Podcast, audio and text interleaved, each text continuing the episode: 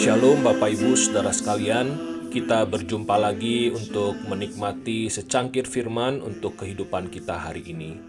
Yang menjadi dasar perenungan kita hari ini adalah kitab 2 Korintus pasal yang pertama ayat 8 dan 9. Dengarkanlah firman Tuhan. Sebab kami mau, saudara-saudara, supaya kamu tahu akan penderitaan yang kami alami di Asia Kecil. Beban yang ditanggungan atas kami adalah begitu besar dan begitu berat, sehingga kami telah putus asa juga akan hidup kami. Bahkan kami merasa seolah-olah kami telah dijatuhi hukuman mati. Tetapi hal itu terjadi supaya kami jangan menaruh kepercayaan pada diri kami sendiri, tetapi hanya kepada Allah yang membangkitkan orang-orang mati. Yang berbahagia ialah mereka yang mendengarkan firman Allah dan memeliharanya. Haleluya. Bapak Ibu Saudara sekalian, selama masa pandemi setiap hari kita disuguhi begitu banyak berita buruk. Situasi pandemi di Kota Bogor dan di Indonesia secara umum pun tidak kunjung membaik Bapak Ibu Saudara sekalian, malah semakin hari semakin memburuk. Di tengah situasi seperti ini begitu banyak ajakan untuk kita berpikir positif. Ayo, jangan negatif terus. Meski sekarang angka kematian harian di Indonesia karena COVID itu sudah mencapai 3 digit, ayo berpikir positif. Jangan negatif terus. Selalu berpikir positif itu ya memang sesuatu yang baik, bukan? Setuju Bapak Ibu Saudara sekalian? Kalau dipikirkan dengan lebih mendalam, ternyata tidak selalu begitu Bapak Ibu Saudara sekalian. Ada yang namanya toxic positivity, sikap positif yang beracun. Nah, apa itu toxic positivity ini? Sederhananya, ini adalah sikap positif tanpa batas, sampai-sampai menyangkali segala sesuatu yang negatif dalam hidup kita.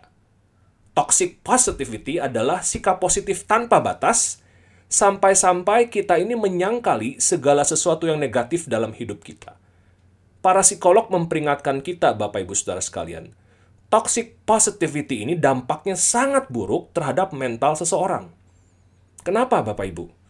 Karena pada dasarnya, sikap positif tanpa batas ini menyangkali dan menekan berbagai perasaan negatif yang kita rasakan sebagai manusia. Bahasa psikologisnya ini adalah represi, menekan perasaan kita. Kita bukannya tidak merasakan perasaan-perasaan negatif, tetapi kita tekan itu, kita sangkali itu. Ini adalah bagian dari mekanisme pertahanan diri manusia, Bapak Ibu Saudara sekalian. Jadi saking kita takut, saking khawatirnya, kita jadi nggak mau lagi memikirkan hal-hal negatif yang sedang kita alami. Kita hanya mau memikirkan hal yang positif, seolah-olah yang negatif itu tidak ada. Padahal ia ada. Jelas-jelas ada di hadapan kita dan sedang kita hadapi. Jadi sebenarnya Bapak Ibu Saudara sekalian, orang-orang seperti ini adalah orang-orang yang paling ketakutan, paling khawatir. Nah, saya memperhatikan tidak sedikit orang Kristen yang menghidupi dan menyebarkan toxic positivity ini selama masa pandemi, Bapak Ibu Saudara sekalian. Golongan orang ini terus menyuarakan berpikir positif sampai-sampai tampak tidak mau menerima berbagai berita buruk. Mengapa demikian, Bapak Ibu Saudara sekalian? Mungkin kelompok orang ini takut dicap kurang beriman. Kalau merasa khawatir, kalau orang Kristen merasa takut, kalau orang Kristen merasa putus asa, orang Kristen kan nggak boleh khawatir, orang Kristen nggak boleh takut, orang Kristen nggak boleh putus asa. Padahal realitasnya tidak begitu, Bapak Ibu Saudara sekalian. Ada kalanya kita merasa takut, ada kalanya kita merasa khawatir, ada kalanya kita merasa putus asa. Bahkan kitab suci dengan gamblang merekam di dalam teks yang tadi saya bacakan, bahwa seorang Rasul Paulus pun pernah merasa putus asa Seorang rasul sekali berasul Paulus pernah merasa putus asa, Bapak Ibu Saudara sekalian. Ia menuliskan begini, beban kami begitu besar, begitu berat, sehingga kami telah putus asa. Coba kita betul-betul resapi perkataan dari Rasul Paulus, Bapak Ibu Saudara sekalian.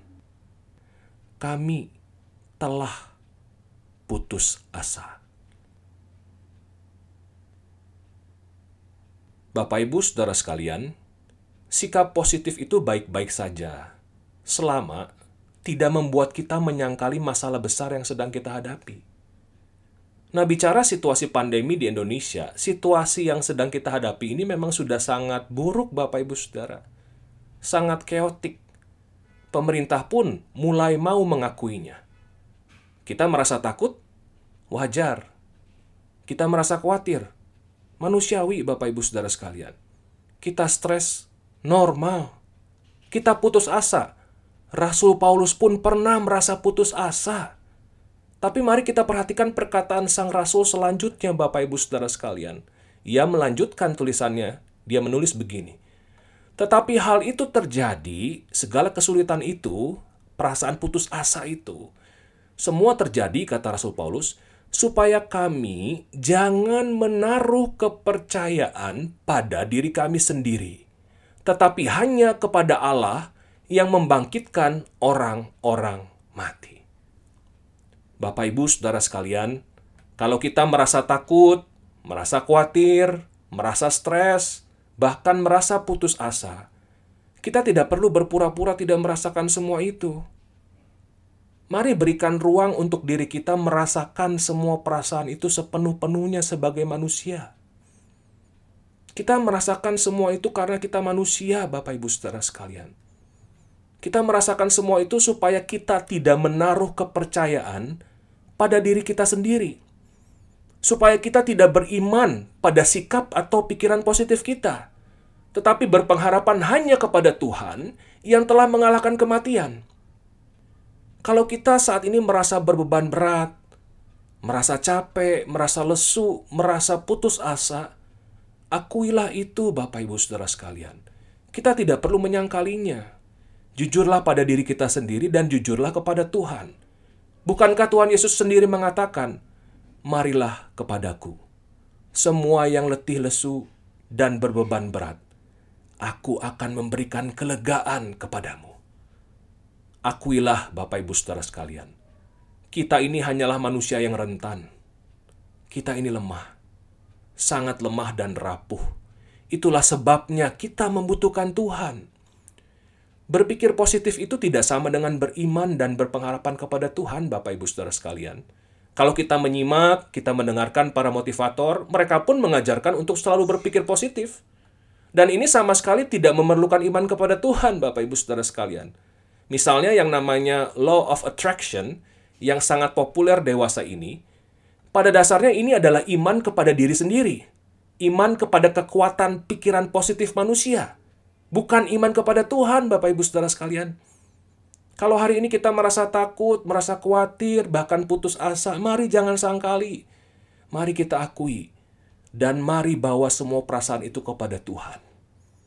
Kalau kita mendengar perkembangan situasi pandemi di Indonesia, juga di kota Bogor semakin memburuk, berikanlah ruang untuk diri kita menerima kenyataan itu. Resapi kenyataan itu. Dan rasakan berbagai perasaan kita dengan jujur. Dan merataplah di hadapan Tuhan. Semua ini kita rasakan. Supaya kita jangan menaruh kepercayaan pada diri kita sendiri tetapi hanya kepada Allah. Kepercayaan kepada Allah inilah yang mestinya menjadi satu-satunya dasar sikap positif kita.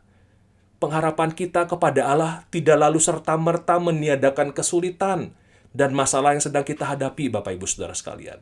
Justru ketika kita mengakui dengan jujur masalah kita, di situlah kita akan punya pengalaman real apa artinya beriman dan berpengharapan kepada Tuhan. Kiranya Tuhan menganugerahkan iman kepada kita semua untuk terus berpengharapan hanya kepadanya. Tuhan memberkati kita semua. Amin.